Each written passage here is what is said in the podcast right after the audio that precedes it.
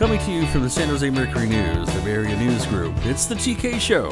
And here's your host, Tim Kawakami. Hello, everybody. It's the TK Show on uh, opening day special. Uh, now we're doing to the A's here with the great longtime Chronicle A's beat writer, my friend Susan Slusser. How are you today, Susan? I'm great, Tim. Every opening day is great. It's wonderful. The sky is clear. It's not raining. I think wasn't it raining last year for opening night for the A's, if I recall, it was, or maybe it was. a little was, bit of a drizzle. Yeah. Yeah. I remember sitting near Ratto, so it might just be raining wherever he is. I think sometimes that's how it works.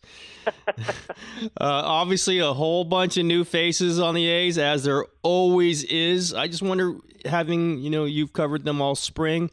What what new player or players do you think will catch A's fans' eyes right off? Who who do they want to be watching right off?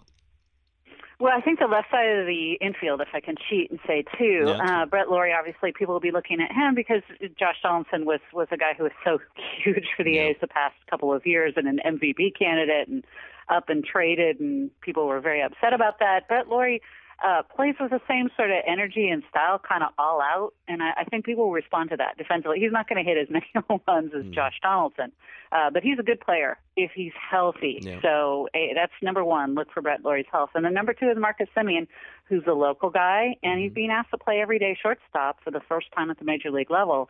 Uh, it's such a huge position, and uh, you know it's a- uh, asking a lot of him. But I he he looked during the spring as if he's somebody that can handle it. Uh, but this is going to be a progression. There are going to be some ups and downs. So again, something to keep an eye on, probably all season. What's the coverage for Semien? Is it Zobrist behind, if he if he's not going to play 145, 150 games? Who, what's the other option there? Well, that's the thing. There isn't much of another option. It's it's Sogard, at least they Okay, say. right, Zobrist right, can play there. The problem with Zobrist, Zobrist is they need really more of him because I think right now they want him to play right field, second base if they need him to play shortstop. I mean, really, Yeah. they need to clone him somehow. that would really be ideal. If Tampa Bay can't figure out how to do it, no one's going to figure out how to do it. I think they did do it for a couple times. I think Zobrist played second base and right field for them a couple games. uh, well, what player do you think the A's are going to miss the most? I guess the easy one would be Donaldson, but uh, I mean, I'll throw Cespedes in there, even though he was an offseason trade. Of all those guys that moved, you know, you know, all 700 of them that Billy moved uh, from July on, who, who do you think the A's are going to miss the most? Well, yeah, Donaldson's kind of probably the one that jumps out. You know, the power and the tremendous defense and the sort of intensity. Yeah. that he showed every day and and a guy who who'd kind of come out of nowhere which I think everyone liked you know you can't discount losing Brett Brandon Moss and Yeah. 30 plus home runs uh I think Jeff Samardzija was fantastic with what he gave them when when he was there even just for half the season I, and really look at all those guys it's an awful Yeah. lot of talent that, that was sent away I mean, you go through this. You've covered this team through a bunch of these. I mean, do you get used to off seasons that lead to spring trainings where you don't know half the starting lineup, or is, is it strange for you too? Well, you know, I, I think anybody. I think the uh, the Donaldson trade kind of took me by surprise. We were all expecting Samardzija to go, and I the morning that happened, I'd, I'd gotten a tip that something big was coming down the pike, and I just assumed it was going to be Samardzija. But uh, Josh Donaldson, that, that one was uh, that one was a little crazy. But yeah, everybody else you could say, okay, I get why they're moving Samardzija, but Moss coming off a hip surgery, and uh, you know some of the. Uh, Luke Gregerson leaves as a free agent. Derek Norris probably at the highest of his uh, uh, trade value, but Donaldson, yeah, that that one was a little bit of a shocker. So, what was the spring like with these guys? I mean, I just from afar, hardly watching any of it. They seem to be playing pretty well. There seem to be some players emerging at. I thought Semien and maybe the, the young pitchers Graveman and Hahn. What, what what did you think of the A's this spring?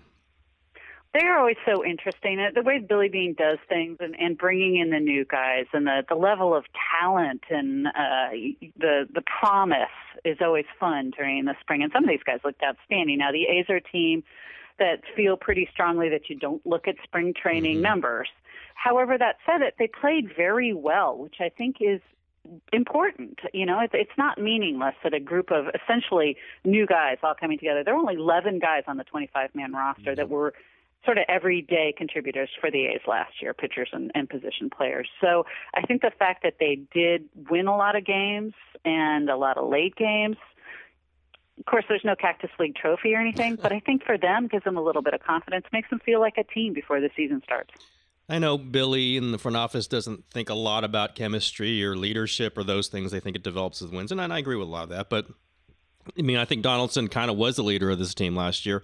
He's gone. Who who's the leader? What's the leadership force in that in that clubhouse? Everyone always po- points at Coco Crisp, so there's yeah. a problem there in that he is out for the first time, yes. about two months of the and season. Th- and that happens a bit for that happens yeah. a bit for him too. Yeah. That's probably part, you know, prob- one of the issues is that he, you know, that they want to keep him on the field. It's just proven impossible over the last few years to to really keep him in the in the lineup regularly. We know how important he is, but you know, I think Sean Doolittle's the leader. I think Josh Reddick's the leader, and of the new guys, um, they're all actually very vocal guys, which is is probably good. Uh, the big new guys, the names you know, Billy Butler, Brett Lawrie, Ike Davis. Mm, that's right. Uh, I think they're all guys who who aren't going to be afraid to to say something if something's needed, but yeah, the the A's did lose something in terms of leadership because they they lost not only Donaldson, who, who really was sort of the heart and soul of the team, and and Cespedes, who obviously was very clearly admired, uh, but Jed Lowrie was sort of a veteran who'd seen it all, very smart, done it all, and Brandon Moss was sort of the nonstop talker everyone yeah. loved, would just uh, kind of light up the room with with his uh, jibber jabber. So uh, they're still finding their way, I think, in terms of chemistry. And you're right, there's chemistry it does not necessarily it's not the be all end all for a sport like baseball but it's you know maybe more important than some of the front offices think. They, they've kind of just kind of lucked into i don't know. I mean they've just always had it. Maybe that's part of it. They've always had it going back to the big three pitchers where and giambi and maybe just it's assumption that they're always going to have it. And maybe they always will have it. I don't know. But it, yeah they talk about how much chemistry doesn't matter yet they always have it. It's an interesting little dichotomy there with this team well, Bob Melvin, I think, is one reason for that. In recent years, uh, players love playing yeah. for him. He's just straightforward. He's honest with them. He backs his guys. I think they feel like he's behind them, and I think that just that sort of fosters an area, uh, an aura of sort of loose, loose clubhouse, and mm-hmm. we can be who we are. I mean, we, we you know from these A's teams the last few years, it's back to like the old days, the hair and the beards and sort of goofy behavior. I think that's that's almost encouraged. And being sort of the second team in a region, I think there's a little bit of that too. They they like being kind of the underdog. I think that was the yeah. fact that they were such an overdog for a while last year. I don't think that was good for them. Mm. They seemed like they tightened up, and that was the worst they'd played in some time. So back to sort of being number two and a chip on their shoulder, and hey, we're we're kind of the crazy loud bunch. They love it in the stadium that nobody wants to play in, and the sewer backs up, and all those fun things, right? The the underdog. Yeah, woe is us, woe is us. We're always number two, but that's that's when they they really do. They they kind of play better, and it makes sense, you know. Pressure the little bit of pressure off when you're the ones coming from behind. Well, Billy's brought up that 2012 was his favorite season, maybe of any of the seasons, because they did come out of nowhere and they win what 94 games, whatever, and win the division on the last game of the season. All these new young players. I don't know if that's going to happen this year. I would imagine it's not. But do you see the seeds of something like that on this roster? I think that they are a team that can contend. I think that they could stay in it the whole way. Uh, I think you you were dead on. I saw that that you have Seattle winning the division. I agree. Seattle looks phenomenal. Um, I think the problem with the AL West is there are three good teams with the A's, the Angels, and the Mariners. I think they could wind up beating each other up enough to maybe take the wild card out of consideration for maybe even one or both of the, the yeah. runner-ups in the division, yeah. um, which is a shame that being a good division is probably going to work against them. Um, but I do think that the A's are one of the, say, five or six best teams in the American League. Now, I've been accused of being soft on Billy, which I, I, I, don't always criticize him. And the Cespedes trade, I did not rip when it happened. And, and I know you've taken a global view of it also because they were going to trade Cespedes at some point anyway. But do you, looking back on it now, having talked about it forever, I'm sure, on endless amounts of shows and to, to fans and however, do you think that was a milestone moment for last year, or do you think it just was one of the things that happened last year? Oh, I think it was a milestone moment for a lot of reasons. Uh, psychologically, as much as anything, I think that you know the A's were dealing with a lot of other things, injuries, uh, especially Moss. The whole hip injury, yeah. I think, affected him much more than people knew. The three catchers, that that situation had worked so well in the first half, and suddenly fell apart because of injuries. But I think trading Cespedes, I think, really made everyone else tighten up. Uh, and I think that the the chemistry, for lack of a better term, I think did change.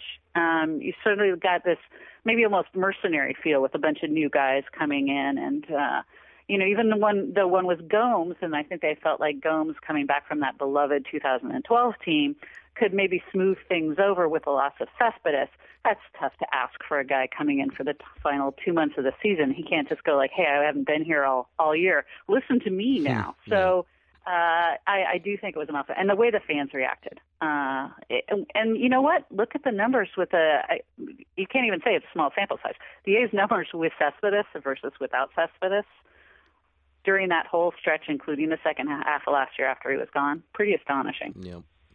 Um, so what's going to happen with Kazmir and Zobrist this year? Then uh, two guys, two guys who are on the last years of the contract. We know the A's have traditionally moved these guys or often let move these guys. Uh, does it entirely going to be depend on w- what their record is in July, or might Billy move them anyway, or one or both?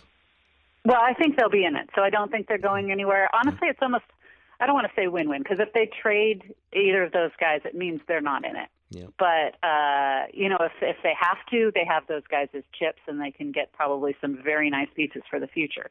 If they don't move them, I think that they're, they'd be very happy not to because that means they'll be in it.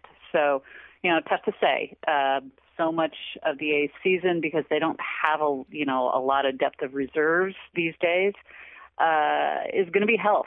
So a couple big injuries, and they really could wind up having to trade some guys like that. But I don't know. You know what? They they look like they've got a lot of promise, and and I'm telling you, some of these young pitchers that they got in these trades in the off season look phenomenal. Yeah. Kendall Graveman looks like a potential rookie of the year type player. Yeah. So. Uh, I I would be very loath to to say, hey, the A's are going to trade some of their big pieces in midseason. Right now, I don't see that happening. What is the secret ingredient, Bill? I've asked him myself that he can go find guys in the minor leagues on other teams' rosters. Now, he doesn't necessarily have them on his own roster, I point out to him sometimes, but he can go out and get them on other. Is there some formula? Is there some number anyone is pointing out to you that he can go get a Graveman or, you know, in the past, Derek Norris, Brandon Moss, the guys that, that are not in the majors or haven't proven anything in majors, and he figures out how to get them and plop them in, and they produce for the A's almost immediately. What's what's the what's the deal here? Yeah, these tend to be guys who are very close to the big leagues mm-hmm. or have maybe had a little bit of a taste or, you know, say like Amos that kind of kicked around. They have enough of a, at least a track record in the upper minor mm-hmm. leagues uh, to get an idea. Now, Graveman's a little bit of a different story. He obviously went through the entire Toronto system last year and wound up in the majors, like the entire system. That's crazy because he suddenly stumbled across a cutter that worked great, and the A's took note of that. And uh, like I think many teams did, and went, "Wow, like wow, this is a new guy. This wasn't the guy that was drafted. You know, this is a, a completely different kind of pitcher now." Uh, but the, the, you know what? The A's are probably better than any team at identifying pitchers. Draft and from other teams. They just the pitching is their thing, which is great because that's really the game, especially these days. They're also very good at at figuring out guys who are maybe getting a little bit close to their prime and have underachieved elsewhere, maybe might benefit from the whole platoon things. There are guys who really, if you use them in a platoon, just flourish. And I think they feel like Ike Davis might be that guy mm. this year. So, um, you know, that the, the platoon thing doesn't work for everybody. There are some guys, you know, Eric Sogard might not be a guy who's benefited necessarily from a platoon role. I think uh, he might be somebody who plays better every day because he, he tends to lose his swing. Some guys like Moss just really come come forward. So, uh, that's it's and then kind of a it's a kind of strange little niche pitching and and uh, you know four four A guys that might be uh, good in a platoon. Yeah, that was one. That's one general theory I have is about last year. Just kind of backdating it to last year's. That platoon thing is fantastic. You get a bunch of twenty-seven-year-olds, you know, who who who bloom late, and you you maximize them with a platoon advantage with a with a manager certainly who knows how to do it.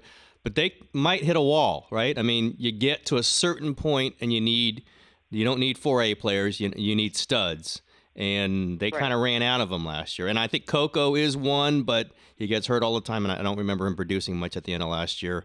And it just kind of seemed like all those guys, either you know, injuries sometimes slow down careers, well, then you get good for a little while, then you're going to probably get hurt again. I just that's my general theory. What do you think of that one, Susan? Well, yeah, no, I think you're right, and I think the A's felt like they were kind of covered because they had so many good players and a lot of depth and versatility, which they did. But you know, you look at sometimes a platoon can wind up hurting you down the line. Look at Derek Norris, mm-hmm. extremely good as a platoon catcher, extremely good, and then injuries to Jaso and Vogt. He essentially was the everyday catcher, sort of started wearing down, and he had not hit that much except against left-handed pitchers. So you know, his numbers started to tail off. Uh, you know, kind of went into a little bit of spiral. He wasn't performing as well defensively. Mm-hmm. Um, so I think maybe the platoon thing had been great for him, and the and the everyday thing really just kind of didn't work out. And part of it was because he hadn't really done it before. So. Uh, yeah, it's a little bit of a catch-22, but man, when when it's clicking, you know, that three-headed catcher that was incredibly unusual, and that was phenomenal when they had it going three catchers who all hit and all get on base, I, and two of them left-handed. That's that's unheard of. That's unheard of. Yeah, that was wonderful. Um, you know, Bob Melvin obviously is a you know very calm, collected guy, and he's been through this and been through the wins and, and through the turnover. I guess kind of this is his first big turnover he's been through with the A's. How how does he deal with this? He just kind of accepts it, and this is life with the A's uh, that Billy knows best. Or how how does he deal with all this? Yeah, I mean, he's just about as uh, a grown up a person as you're going to find anywhere. You know, just kind of deals. He knows he knows how the A's operate. You know, he gets what Billy Beane does, and you know they're in very close contact about all the, the moves that are going to be made. Now, I don't think there's any manager on earth that loves having essentially the heart of his order yeah. suddenly up and moved over the course of, say, you know, four or five months with Cespedes and Donaldson and Moss uh, I think that's going to make any any manager kind of raise his eyebrows a little bit. And I'm sure, sure Melvin at some point went like, "Oh wait, uh, that those are that's the middle of the lineup." But he knows Billy Beane's track record, and I think he feels, you know, I think like everybody, look how interesting it is. And then you got new sort of pieces to play with and lineups to try out, and you know, spring spring's eternal, you know, for for baseball. And I, I think Bob Melvin is somebody that appreciates that. It's a new challenge. Who who doesn't like that? Yeah, and I think you know, I maybe maybe they don't always get along, but I do think Billy appreciates Bob's openness to it, right? I mean, he Billy brings in a player, doesn't matter who he is. Melvin puts him in the lineup almost immediately. I, have always noticed that. Uh, and, yeah, immediately, yeah. immediately. And yeah, no, I, I mean, there are a lot of reasons for doing that. All of them smart. Uh, this is a very sharp man.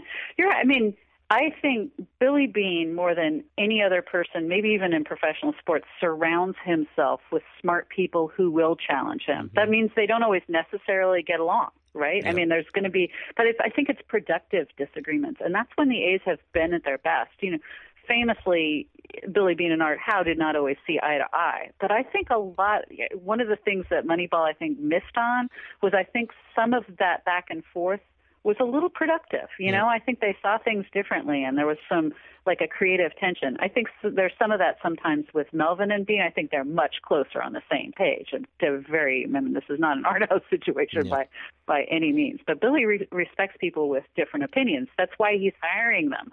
Yep.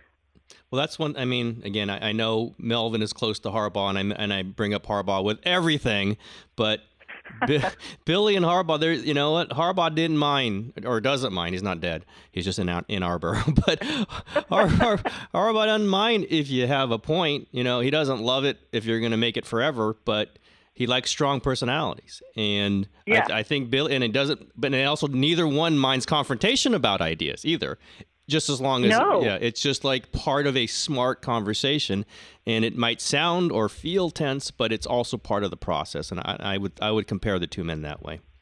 Absolutely. I think they thrive on it. I mean there's i'm I you know it's an insecure uh, leader who hires people that are worse than him yep. or not as deep thinkers. And Billy Beane is exactly the opposite. He's always going to surround himself with people he thinks are the best and the brightest. And Bob Melvin it fall, falls right into no. that. He is not just no. sort of pushing buttons for Billy. Yep. This is a guy with his own ideas and who knows baseball. And I will say this, and they scare those kinds of guys scare insecure people, right? Because they don't want to deal with that kind of thing. And if you have a bunch of secure people who like challenging each other, then you can get some things out of that, I think. Yeah, it's one of the reasons for the A's success. There's mm-hmm. no doubt. The the years the A's have been very good. I think that creative tension in the upper ranks is is definitely something that has been healthy for the A's. Yeah. Do you think Billy's this is it, this is the team where he's going to retire? This is it for him, and I'm not saying this is it for him, you know, but five more years, six more years with the A's, and he'll retire. What, what do you think is Billy's He's future He's always talking about it. I, you know what? I, I think he does feel like there are other things out there for him, and this is a brilliant man who could have, you know, he could go anywhere and do anything he wants to do. You know, be it from soccer, which obviously we know he loves, to politics, to to anything. So it wouldn't stun me if at some sort of sometime he steps aside. But what I see happening in the the shorter term future is sort of the what the new wave of everything is. You know, elevate David Yeah. Forst to GM with Billy taking some sort of executive blah blah president team whatever, um, which is you know the what the Theos and the Andrew Friedmans and all all of those kind of Brian guys are all Sabean just did Bruce, that. Yeah, Yeah. exactly. Bruce, but Brian Sabean. So I, I think that that's probably the the next step, and then maybe that frees. Billy up to do some of the other things, and he doesn't need to leave. I don't think he wants to leave the team. Look, I mean, they've still got things to do. Yeah. They really do. And if if they wound up say winning it all one year, I don't think he'd want to leave at that point. You know, there's then you got to do it again, right? Yep. Susan, what's going on with the Oakland Stadium situation? if any, well, I'm, I'm not, I'm not, not asking you. Gotta ask? I know I'm not asking you to solve it or anything like that, but just what does the team think is going on? Uh, no one ever knows. You know, I think everybody understands there's a 10 year lease and that a lot hinges on the Raiders and that San Jose looks closed for now, but hey, there's a court case. Who knows what crazy stuff can come out of a court case? I think that's a, a long shot at this point, but uh, it's clear that the the Major League Baseball and the A's owners would be in favor of a baseball only stadium at the current site. Yep. How that gets built, I'm not quite sure, but it would probably take the Raiders leaving. So, um, really, that's the only thing that anybody's really looking at for right now. There's so many outs in that lease.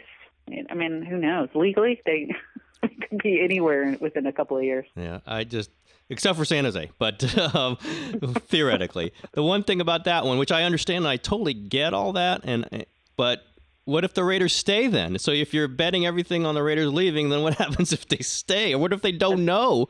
Then everything gets kind of uh, that's Oakland. That's where we're at. well, you know, there's different strains of thought Yeah. in in Major League Baseball, and and again, the court case. If if the Supreme Court were to take that case, San Jose might suddenly become a viable viable option Yeah. really quickly because there's no way that baseball wants to mess with its antitrust exemption. Zero chance. So.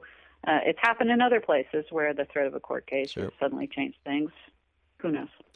And you are the best person to ask this because you've covered so many of these, and and you have you've had relation with so many of these players. Who's your favorite former A's player? When you when you see them, who who's the one that you think is the best? Well, I always, I mean, have to say, you know, we're supposed to be objective, but I have even written that I have almost no objectivity when it comes to Eric Chavez. Yeah. He, you know, I covered him longer than anyone else who's been. He was with the A's for 12 years, which think about that. That in That's itself amazing. is extraordinary. Um, and so gracious and unbelievably honest. You know, as a reporter, Tim, the number of guys who will say something maybe a little outrageous, get in trouble for it, and then go, "Oh, I was that was taken out of context, or that was reported wrong." That happened to Eric numerous times, usually involving something he told me or you know I was in the group for. And the next day he would say, "Yep, I said it. That's what I think. Yep. You know, it's just what I think. There's nothing. You know, how's anybody going to get mad at me for that?" Yep. I answered honestly. So you got to love a guy like that Yep. and very quotable. Yep. And a, just a good, good, good dude. I'm look, looking forward to having him on the A's broadcast for I was 20 games this year. I think he'll be very good. Yeah, I mean, I, I think that he's somebody who just thinks interesting thoughts. That's what I always thought about. You know, he just he doesn't shut himself off to the world. He doesn't think I'm just a ball player. I don't care. He just like if you have something interesting to ask him, he'll think about it and then give you a refreshing answer. As a good, Yeah, and curious about things. He wants to know. I mean, he's he's one of the few guys that would ask about, "Hey, what is this? Tell Mm-hmm. me about this." So, uh, I, very refreshing. I'll, I'll go off the book here. Uh, I know Billy always asks me about other teams. That's just what he does. He asks me about the Niners. He asks me whatever. You cover the team, so maybe. But does he ask you about other stuff? Is he curious about other things with you? With me, it's the 49ers almost all the time. What, what does he ask you about? Uh, No, our our topics sort of off baseball wind up being more about things like music, Okay. um, politics, things like that. I mean, since I'm just mostly focused on the A's, I think people that know me know I'm obsessed with hockey. That's He's right. not a hockey guy. Okay. Yeah. no Red Wings talk with Billy. oh my goodness. no Red Wings talk with Billy. Sadly, Tyler Ladendorf is now my guy. Curt Young and Tyler Ladendorf. Okay. Um, although Ladendorf's a Blackhawks fan, which is clearly Uh-oh. erroneous. Uh-oh. This is this steers me to the perfect general question, which I ask everybody, and I get some great answers. What is your favorite restaurant, Sluss? Well, I've got such a soft spot for the slanted door. Yeah, I know yeah. it's uh, sort of tried and true, Yeah. maybe maybe a little bit past its prime, but man, I do I do still love going there and and, and its current location when those lights are on on the Yep. Bay Bridge. I, I don't know if you can beat that. What's your order? Well, now that I don't eat meat, Okay. uh, an awful lot of spicy green beans. Okay. I could eat that all day. So, uh, and you know, anything else on the menu that's uh, that's veggie heavy. All right. And what is your current favorite television show? Did you watch Mad Men last night, by the way? I I did. I, did not. I did. No, Uh, no spoilers. No spoilers. to- No Yeah, spoilers. it's gonna be interesting to see how it wraps up. Okay. Uh, Game of Thrones. I'm uh, obsessed with the books. I have been for many, many, many a year, and um, they're kind of veering away from the books Yep. a little bit, which is fascinating. They, they've done an amazing job throughout. I thought I would, I would pick it apart when it started and hate it, uh, love it, and every little change they've made has wound up being either interesting. Uh, or understandable given the medium. Uh, I have loved the show. I've not read the books. Would you would you say I should read the books? I would tell anybody to read the Okay. Books, but they're they're not for everybody. You know, the genre is not necessarily for everybody, but uh, the characters are unbelievably vivid. The plots are, I mean, you know, from the shows, Yep. which is mostly it's mostly followed, but uh, the writing is funny and and uh, beautifully done. Just phenomenal books. A lot of them and uh, very long, so it's a commitment. But yeah, they're they're terrific. All right, Susan, I've taken up plenty of your time. You've got a game to cover tonight, and I will be there out there in Oakland tonight. Uh, A's opener, no rain. I'm hoping, although I'm now seeing clouds, so I'm now jinxing, jinxing myself here. But uh, Susan, I appreciate all the time. Great conversation. We got another A season to go here. Yay! See you tonight, TK. All right, Susan. Thank you very much, Susan. All right, everybody. That is Susan Slusser, our guest on opening day special.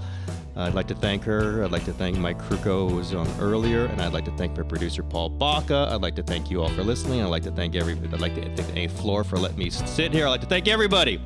Uh, we will have another show on Friday. We're back to the regular schedule. That's it for today. Thank you, everybody.